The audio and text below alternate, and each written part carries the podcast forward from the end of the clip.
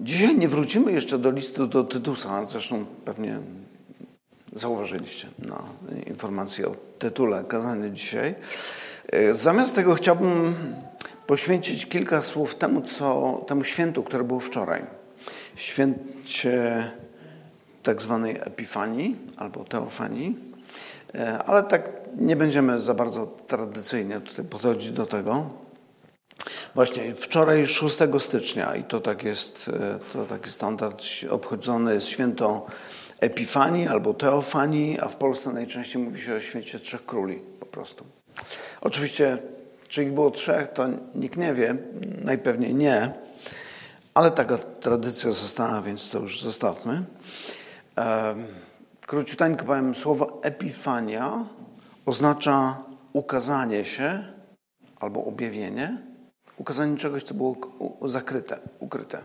A teofania to ukazanie się Boga. Więc jakby ranga tego ukazania się rośnie. E, I to, co czyni słowo epifania jeszcze ciekawszym słowem, to jest to słowo, które pojawia się epi, no, które pojawia się na początku słowa epi. E, no, to taka zbitka epi i fania, które pochodzi od słowa fos, czyli światło, czyli ujawnianie się światła. Ciekawe, później apostoł Paweł liście do Efezjan mówi, wszystko, co się ujawnia jest światłem. I no też to taka gra słów w pewnym momencie, powiedzmy. Ale chciałem zwrócić uwagę na ten przedrostek, to byłby, tak? Dobrze powiedziałem? Epi. E, to jest takie słówko, które nie bardzo wiem, jak na język polski przetłumaczyć. To jest słów, taki no, przedrostek, który służy wzmocnieniu tego słowa, które stoi za nim zaraz. Czyli jeżeli coś opisujemy za pomocą jakiegoś słowa tutaj rozświetlić, zaświecić, to kiedy dodamy słowo epi, to to jeszcze bardziej wzmacnia ten efekt, tak jakby chciał autor tego słowa powiedzieć, że to jest coś naprawdę intensywnego, coś naprawdę niezwykłego. Po, Polsce, po polsku nie wiem, super byśmy powiedzieli, albo bardzo, nie wiem, może wiele. Jak? Naj. No, to do czasownika ciężko będzie przykleić, ale może znajdziemy jakiś sposób. Pomyślcie, jak wymyślicie coś, to dajcie znać. I teraz, kiedy mówimy o, przepraszam, o Epifanii, to e, chciałbym podać kilka przykładów, które myślę, że lepiej pomogą nam zrozumieć, o co tak naprawdę chodzi tutaj. Zacznijmy od czegoś małego, później powiem o czymś większym. Dam przykład James Joyce, jeden z takich pisarzy, Irlandczyk, jeśli dobrze pamiętam. Opisuje w jakiejś tam książce swoje pierwsze spotkanie z późniejszą swoją żoną e, i mówi o tym, że zobaczył ją na plaży. Gdzieś tam sobie stała. To jest przełom XIX-XX wieku, więc gdzieś chyba mniej więcej tak wyglądali. To obraz oczywiście nie jest ten, ale chodziło mi o pokazanie tego nastroju. Zobaczył dziewczynę stojącą na brzegu morza i w pewnym momencie odwróciła się w jego kierunku i wzrok się spotkał zaiskrzyło. Ona potem odwróciła z powrotem i dalej patrzyła sobie w dal. Ale mówi, że to było jak objawienie. mówi, że to było doświadczenie. No, później stała się jego żoną, więc chyba coś rzeczywiście tam było w tym. To było coś, co chyba nazwałbym objawieniem piękna. On doświadczył uroku, piękna, czegoś niezwykłego, czego wcześniej nie doświadczył. To było coś, co pojawiło się po raz pierwszy. Inny przykład. Kiedyś mieliśmy okazję być nad Wielkim Kanionem z Honorato między innymi. E, jak się patrzy, nie wiem na ile to czujecie, z jednej strony może być a, takie wielkie żwirowisko, wykopane dziura w ziemi i tyle. Ale jak się tam jest, to doświadczenie prawie że mistyczne.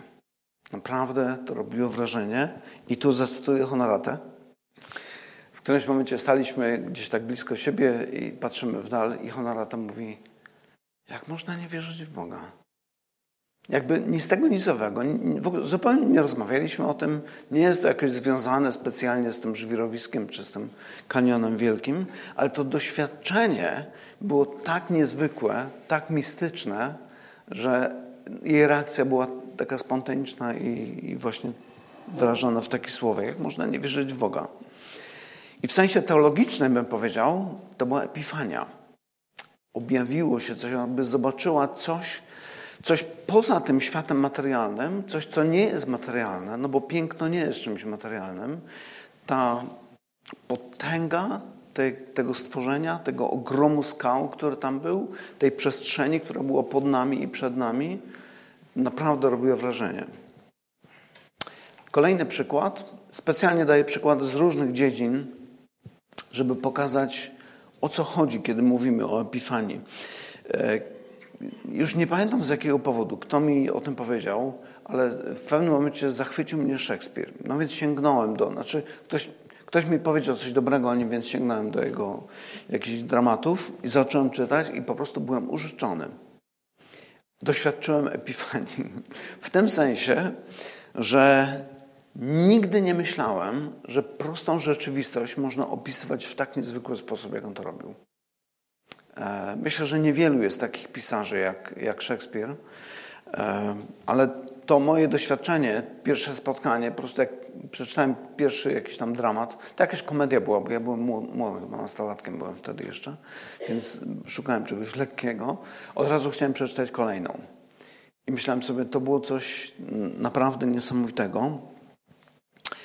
On nie tylko opisywał rzeczywistość tą materialną czy jakieś wydarzenia, ale robił to w taki sposób, że nadawał znaczenie, pokazywał wartość tego, co się dzieje, wartość relacji, które gdzieś tam zachodzą.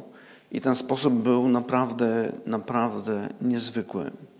I kiedy myślę sobie o tego rodzaju doświadczeniach, chociażby tych, które wymieniłem, to myślę, że to są takie chwile, kiedy dociera do nas, że świat, w którym żyjemy, jest nie tylko materialny. Oczywiście widzimy materię, ale jest coś więcej. Jest coś więcej poza tym światem. Jest piękno, jest dobro, jest prawda, sprawiedliwość. Um, nie tylko to, co można zmierzyć, zważyć i dotknąć. Jeszcze jeden przykład. jeden, to po prostu jakiś tam przykład filmu, ale jeden z tych filmów, kiedy pojawia się dobro kiedy pojawia się sprawiedliwość, kiedy pojawia się piękno, kiedy dobro zwycięża. Tam oczywiście wiem, chciałem na początku dać zdjęcie z filmu Jamesa Bonda, ale pomyślałem, żebyście się śmiali. No ale i tak powiedziałem już o tym. Ale nawet te filmy takie, no, takie, takie proste, nie? To zawsze wtedy, kiedy dobro zwycięża na końcu, myślimy sobie, o to chodzi. Tak powinno być. O, to jest właśnie ważne. I zobaczcie, że wtedy jakby wykraczamy poza ten materialny świat i przemawia do nas to, to coś niematerialnego. Pojawia się epifania, pojawia się odkrycie innego świata, którego nie widać normalnie. Kiedy patrzysz, widzisz tylko materię. Ale kiedy pojawia się epifania, to doświadczenie związane na przykład z tymi kilkoma sytuacjami, o których wspomniałem, to jest doświadczenie, które naprawdę porusza człowieka. Um, nie wiem jak wy, ja jak oglądam takie filmy, kiedy właśnie dobro, łaska, miłość, prawda, sprawiedliwość zwyciężają, no to gdzieś tam jestem na krawędzi łzy w oczach, mi się gdzieś pojawiają, to mnie porusza. I myślę, że nie jestem jedynym. Ja jestem bardzo wrażliwym człowiekiem. Nie wiem, jak nam wy, twardziele. Ale myślę, że to jest dobro, piękno, prawda, triumf sprawiedliwości, łaskawość, przebaczenie, bezinteresowna miłość. Czyż nie są to rzeczy, za którymi tęsknimy? Ale tego, jak tylko patrzymy na samą, sam materialny aspekt naszej rzeczywistości, nie widać.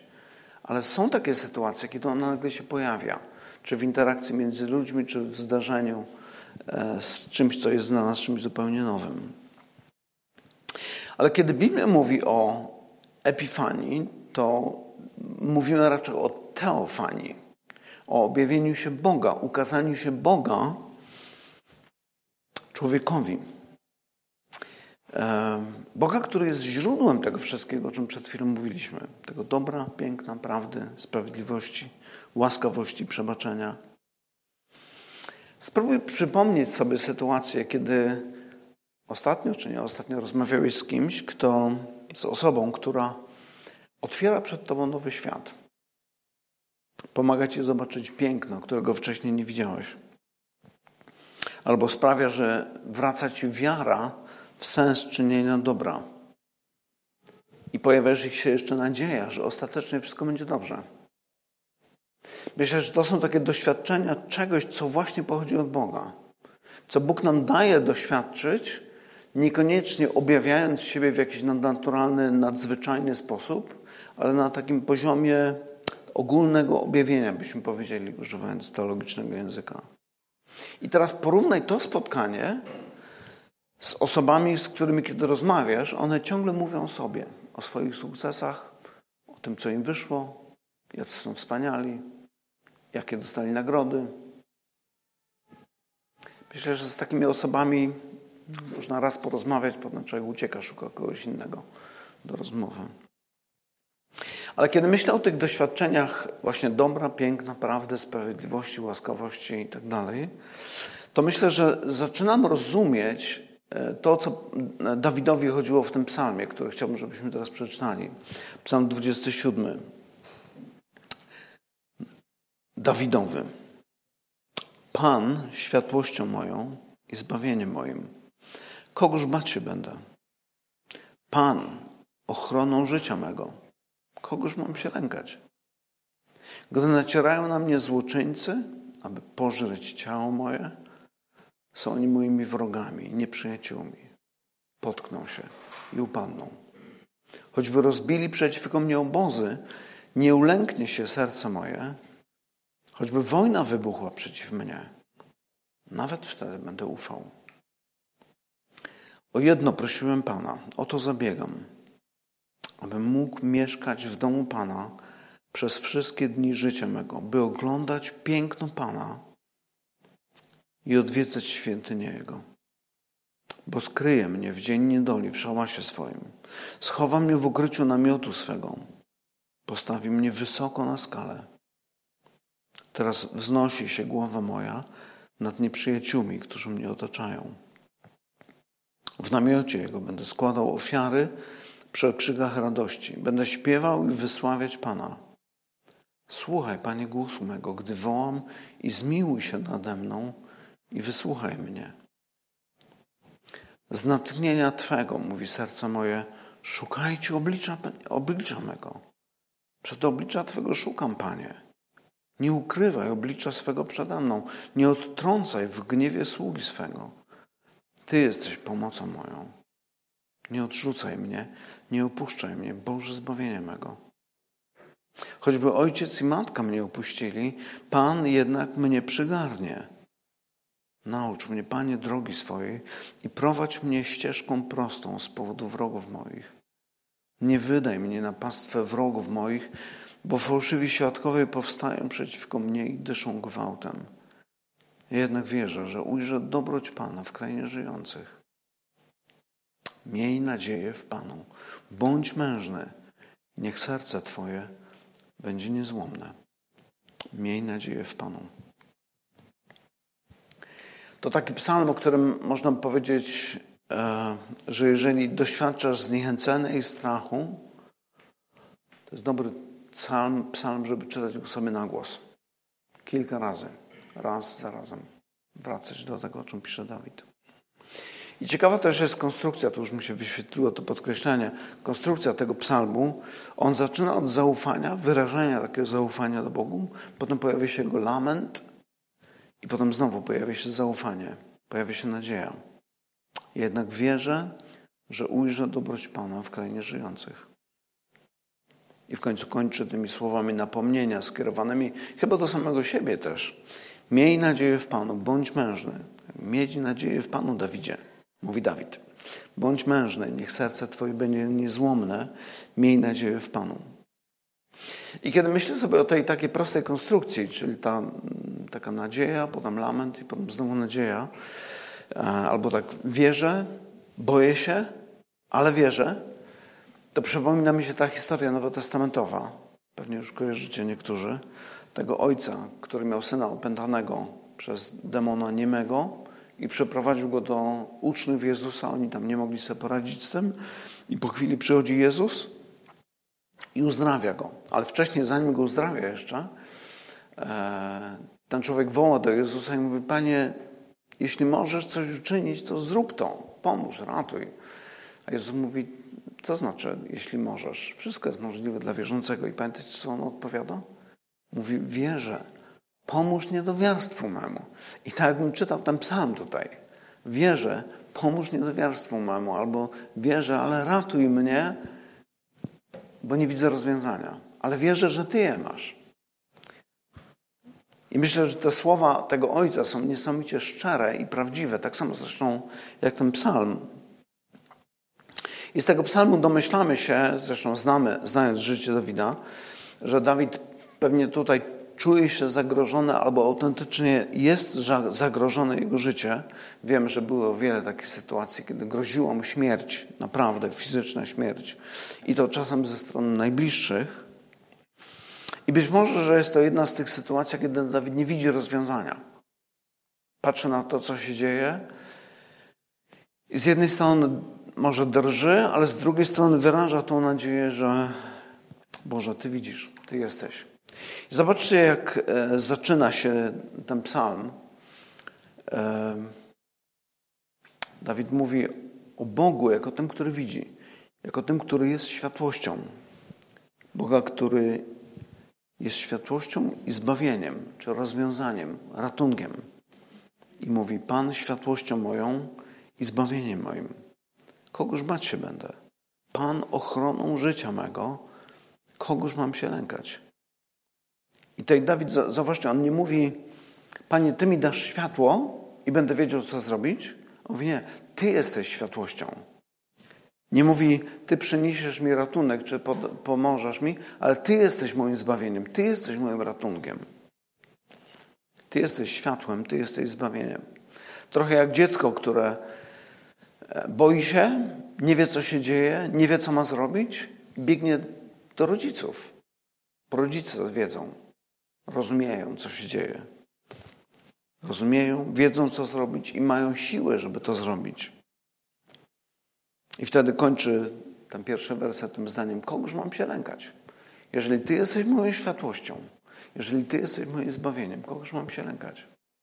Zobaczcie teraz, kiedy słuchamy wiadomości, czy ze wschodu, czy bardziej z południa, czyli z Ukrainy, albo um, Izrael, Gaza, i słyszymy różne zapowiedzi o tym, co się dzieje na Ukrainie, jak to się może skończyć, jak to się źle może skończyć. To pamiętam kilka razy z kilkoma osobami już rozmawialiśmy o tym. Wiesz to, gdyby nie, gdyby nie to, że Bóg jest naszym zbawieniem, to ja nie wiem, gdzie uciekać. Kiedy patrzę na to, co dzieje się w Stanach na przykład, o których tak się mówi często, to taki wolny kraj, gdzie tam masowo napływają imigranci z południa i też się dzieją dantejskie sceny, to myślę sobie, gdzie uciekać. Ale Pan jest zbawieniem. Pan jest światłością. On wie, co jest właściwe. Zobaczcie, w tym trzecim wersecie, potem mówi, nawet gdy zobaczę, jak rozbiją swoje obozy, to znaczy przygotowują się do bitwy.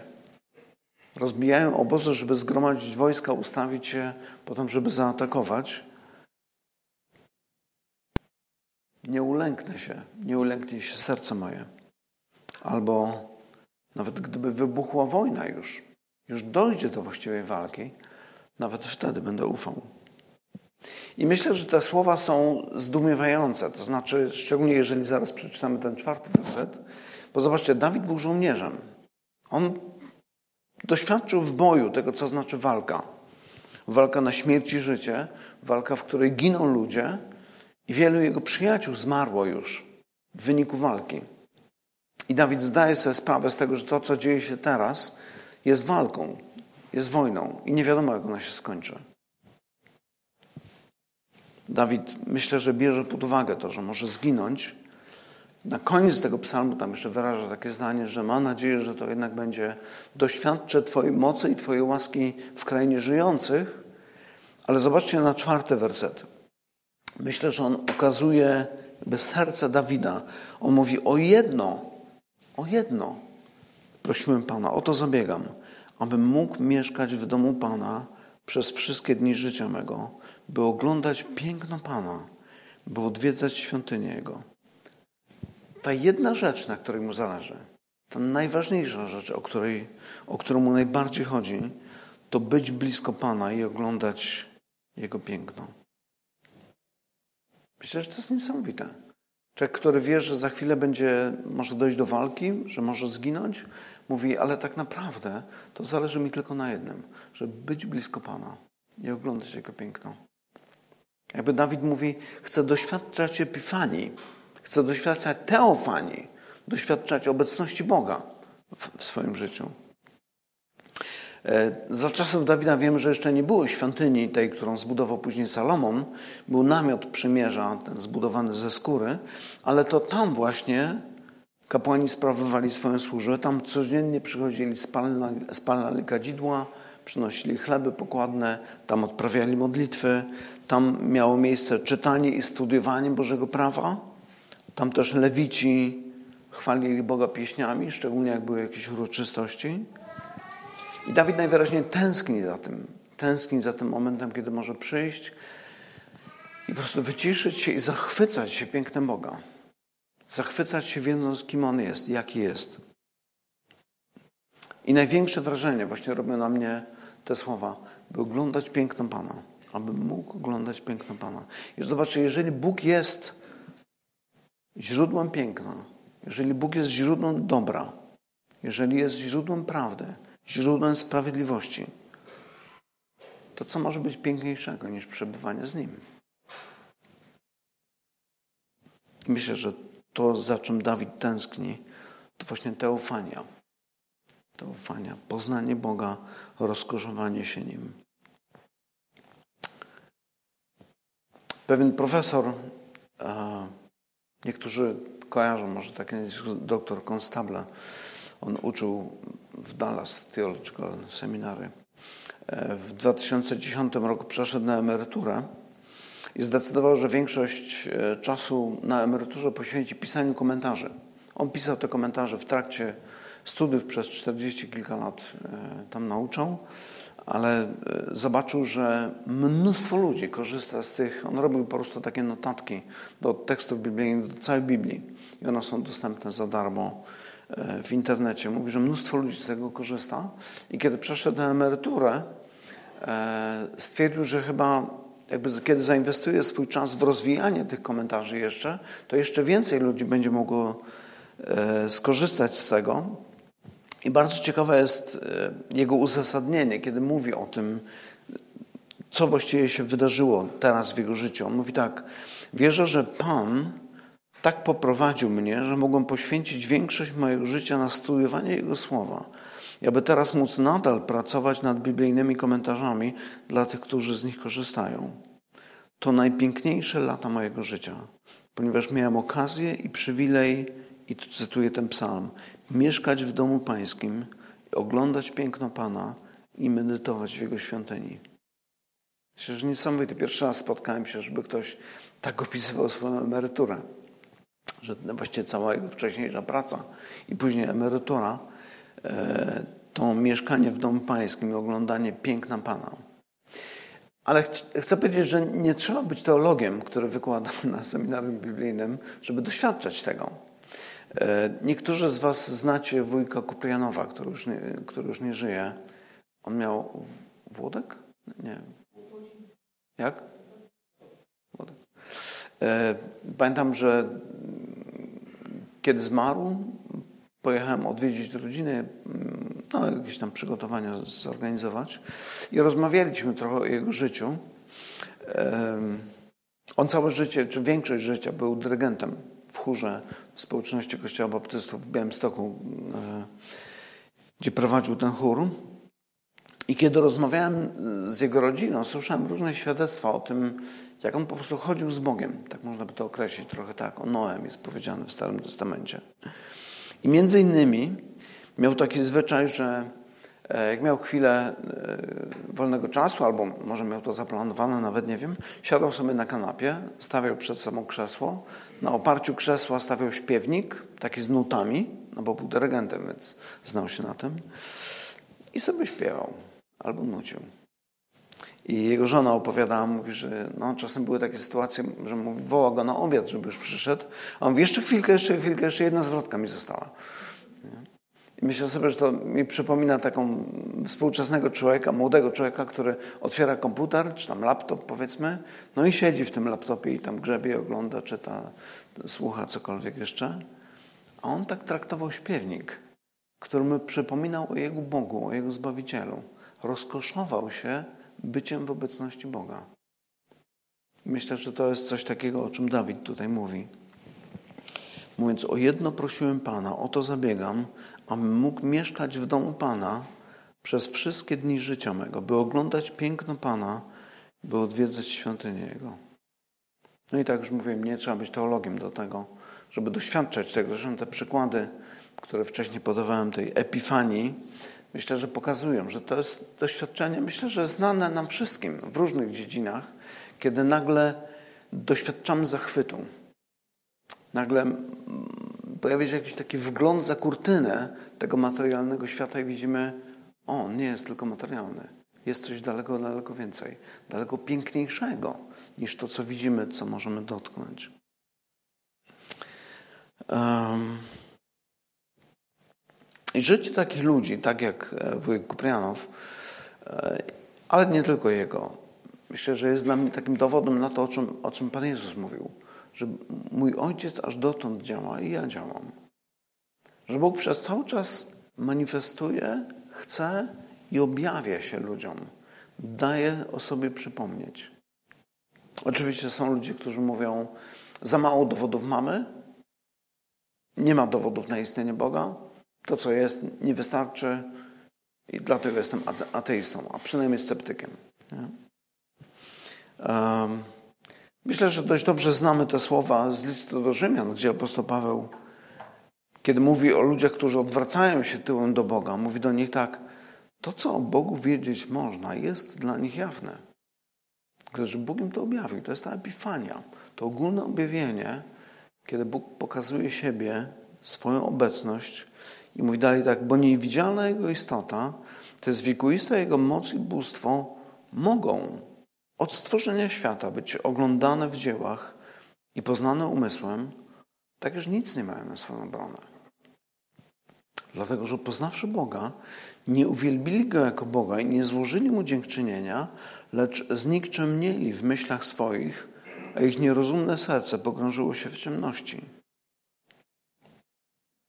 Zobaczcie, że to ogólne objawienie, ta epifania, to, to doświadczenie obecności czy działania Boga jest jednocześnie powołaniem. Powołaniem do tego, żeby uwielbić tego Boga. Żeby zgiąć kolana przed Nim, zgiąć swój twardy kark i powiedzieć: Ty jesteś Panem. Ty jesteś Panem. A jeżeli tego zabraknie, pojawia się coś gorszego. Coś, o czym Paweł pisze, mówiąc o tym, że serce człowieka pogrąża się wtedy w ciemności. I tam później Paweł w dalszym fragmencie opisuje, jak to wygląda. Człowiek zaczyna robić coraz głupsze rzeczy, a obraz Boga staje się coraz bardziej zamazany. Wtedy, kiedy nie uznajemy tego, że to On jest Panem i że Jemu należy służyć i Jemu oddawać cześć. I myślę, że Dawid dobrze zdawał sobie sprawę z tego, że jeżeli odwróci się od Boga, to będzie oznaczało jego upadek to będzie jego koniec. Więc zachęca samego siebie do szukania Boga i mówi w tym wersecie ósmym: Z natchnienia Twego, mówi serce moje, szukajcie oblicza mego. Przed to oblicza Twego szukam, Panie. Dawid wydaje się, że wiedzie, że to jest to, czego potrzebuje. I jednocześnie wydaje mi się, że Dawid zdaje sobie sprawę z tego, że tym, co tym, co tworzy barierę pomiędzy nim a Bogiem, tym, co przeszkadza mu w tym, żeby zobaczyć, jaki Bóg naprawdę jest, albo co przeszkadza w tym, żeby Bóg w pełni objawił mu siebie, jest jego własny grzech. Zobaczcie, w następnym zdaniu on mówi w dziewiątym wersecie: Nie ukrywaj oblicza swego przede mną, nie odtrącaj mnie w gniewie, nie odtrącaj w gniewie sługi swego. Ty jesteś pomocą moją. Nie odrzucaj mnie, nie opuszczaj mnie, Boże zbawienie mego.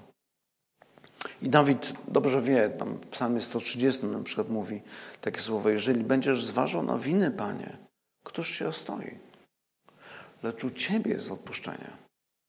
Nie? Więc Dawid zdaje sobie sprawę, że tym, co wyrasta jak bariera nie do pokonania między nami a Bogiem jest grzech. Dlatego mówi Boże, nie zważaj na grzech.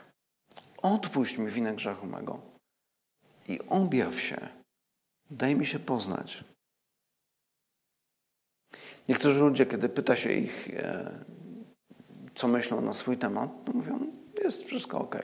Czy uważasz się za dobrego człowieka? Tak, oczywiście. I to bardzo, bardzo powszechne jest. Oczywiście potem, jak zadajemy szczegółowe pytania, Ray Comfort jest takim specjalistą, niektórzy go kojarzycie z internetu. On prawie codziennie chyba wychodzi na ulicę i zadaje ludziom pytanie, czy uważasz się za dobrego człowieka? Mówi tak. A czy kiedykolwiek skłamałeś? No tak, i to nie jeden raz. A jak się nazywa człowiek, który kłamie? No kłamca. Okej. Okay. A czy kiedykolwiek coś ukradłeś? No tam coś tam się zdarzyło. A jak się nazywa człowiek, który kradnie? No złodziej. Okej, okay, czyli jesteś kłamcą, złodziejem. A kiedyś patrzyłeś porządliwie na drugą osobę? Panie Jezus jak patrzysz z pożądaniem, to co założysz? Zdarzyło ci się coś takiego? No tak. Ok, czyli jesteś kłamcą, złodziejem, cudzołożnikiem i dalej uważasz, że jesteś dobrym człowiekiem. Nie? No i w pewnym momencie pokazuje łaskę Boga, który pomimo tego, jacy jesteśmy, wyciąga na nas rękę. E, kilka dni temu taką historię, nie wiem czy ona jest prawdziwa, ale brzmi prawdziwie. Nauczycielka sprawdzała e, pracę dzieci w szkole podstawowej. I tam było między innymi takie pytanie, wymień przynajmniej jedną ważną funkcję skóry w ciele człowieka. No i ten dzieciak napisał, żebyśmy patrząc na siebie nawzajem nie zwymiotowali. nie wiem, czy widzieliście kiedyś sekcję zwłok, ale to naprawdę jest, pierwsze spojrzenie jest ciężkie. Skóra też nie jest w stanie zasłonić tego, co jest w naszych sercach. Bóg wszystko widzi. Jeżeli widzi to, co ciekawe, niektórzy prorocy mówią o tym, że zbiera mu się na wymioty. Ageusz chyba jest takim prorokiem, który tak mówi. Kiedy widzi hipokryzję, obłudę ludzką. I kiedy Dawid pisze wszystkie te słowa, myślę, że Dawid jeszcze nie rozumie wszystkiego, nie, nie wie o tym wszystkim, co my wiemy już z perspektywy Nowego Testamentu. Zobaczcie, kiedy widzimy Jezusa w Nowym Testamencie, tego, o którym no, w ramach właśnie tego święta Epifanii e, też wskazuje się na przykład na jego chrzest, kiedy głos z nieba się rozlega i mówi: Ty jesteś syn mój umiłowany, w którym mam upodobanie. A potem widzimy go na krzyżu, gdzie sam Bóg odwraca swoją twarz od niego. Nie może na niego patrzeć, na swojego umiłowanego syna, ponieważ on wziął na siebie nasz grzech. I on doświadczył Boga, który odwraca twarz od Niego, żebyśmy my nie musieli tego doświadczyć.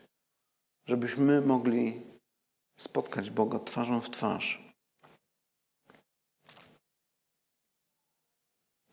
Myślę, że to święto Epifanii, no jak się tak zastanowić nad tym, to właśnie na to wskazuje, o tym przypomina. Myślę, że Dawid wiedział o tym, że tylko łaska Boża jest tym, co jest w stanie mnie stawić przed Jego obliczem i sprawić, że nie zginę. Ale On tak właśnie zrobił.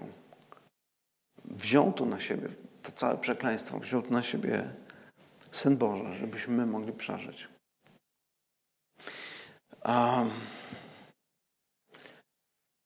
Wiele rzeczy mi przychodzi do głowy, które można jakby wnioski z tego wyciągnąć. Jeżeli jesteś osobą, która doświadcza przejścia przez ciemną dolinę, jak to Dawid nazywa w innym swoim psalmie. Zrób to, o czym on mówi. Czytaj głośno sobie ten psalm. Może wtedy, kiedy nikt nie, nie słyszy, żebyś mógł, jak potrzebujesz, to krzycz i wołaj do Boga. Ale szukaj Jego oblicza. Najlepiej zobaczysz Jego oblicza na Golgocie. Tam, gdzie Bóg odwraca swoją twarz od swojego Syna, po to, żeby móc spojrzeć na Ciebie. Jeżeli patrzysz na swoje życie, na, swój, na swoje serce i chcesz się wymiotować, to wiedz, że jest nadzieja.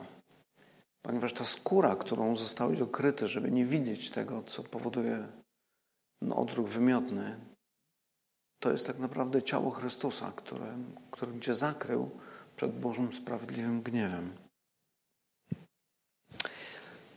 I to jest coś niesamowitego, kiedy myślimy sobie o Nowym Testamencie, o Nowym Przymierzu. To jest coś, czego nie ma w żadnej, w żadnej religii na świecie. Wszystkie religie mówią, musisz zrobić to, to i to, a wtedy będziesz zbawiony. Jakkolwiek to będzie rozumiane. Czy pojednany z Bogiem, czy będziesz miał lepsze życie, czy cokolwiek, ale musisz zrobić, musisz spełnić te jakieś warunki. Kiedy patrzymy na chrześcijaństwo, mamy Boga, który mówi: Ja spełnię wszystkie te warunki za ciebie bo ty tego nie zrobiłeś. Jeżeli wierzysz w to, twoje grzechy będą wymazane.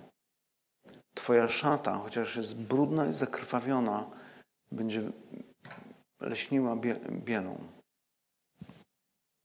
I to jest coś, z powodu czego obchodzimy też Wieczerzę Pańską.